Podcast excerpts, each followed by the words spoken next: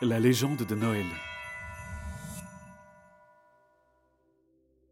Une vie sans jouets, vous pouvez imaginer ça?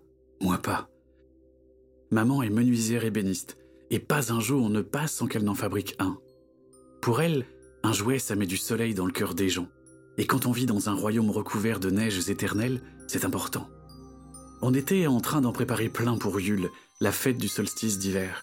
Notre atelier en débordait. Je dis notre parce que maman dit que je l'aide depuis toujours. Mon premier jouet, je l'ai fabriqué à deux ans. Et maintenant, du haut de mes 7 ans, j'en ai déjà 71 à mon actif. D'après maman, j'ai un don, mais je ne lui arrive pas à la cheville.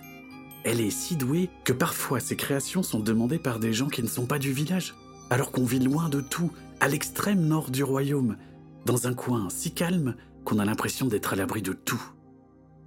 Ce matin-là, des coups de masse se sont abattus sur la porte, si fort que j'ai eu l'impression que la maison allait s'écrouler.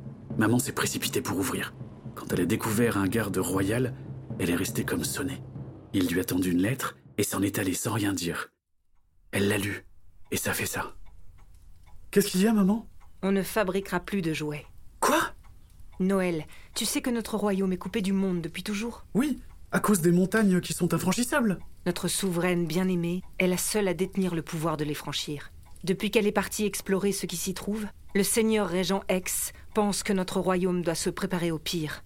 Mais pourquoi ce serait une raison pour arrêter de fabriquer des jouets?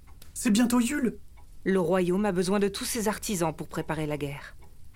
Pour la première fois de ma vie, je vis le visage de maman s'éteindre. Sans réfléchir, j'ai foncé dehors pour hurler aux gardes que c'était n'importe quoi ce truc, sauf que j'ai percuté quelqu'un et je me suis retrouvé les fesses dans la neige. Eh bien, eh bien, mon garçon, pressé d'aller à l'école Ça tombe bien, j'y vais aussi. Accompagne-moi, veux-tu? Qui est ce mystérieux personnage? Vous le saurez au prochain épisode.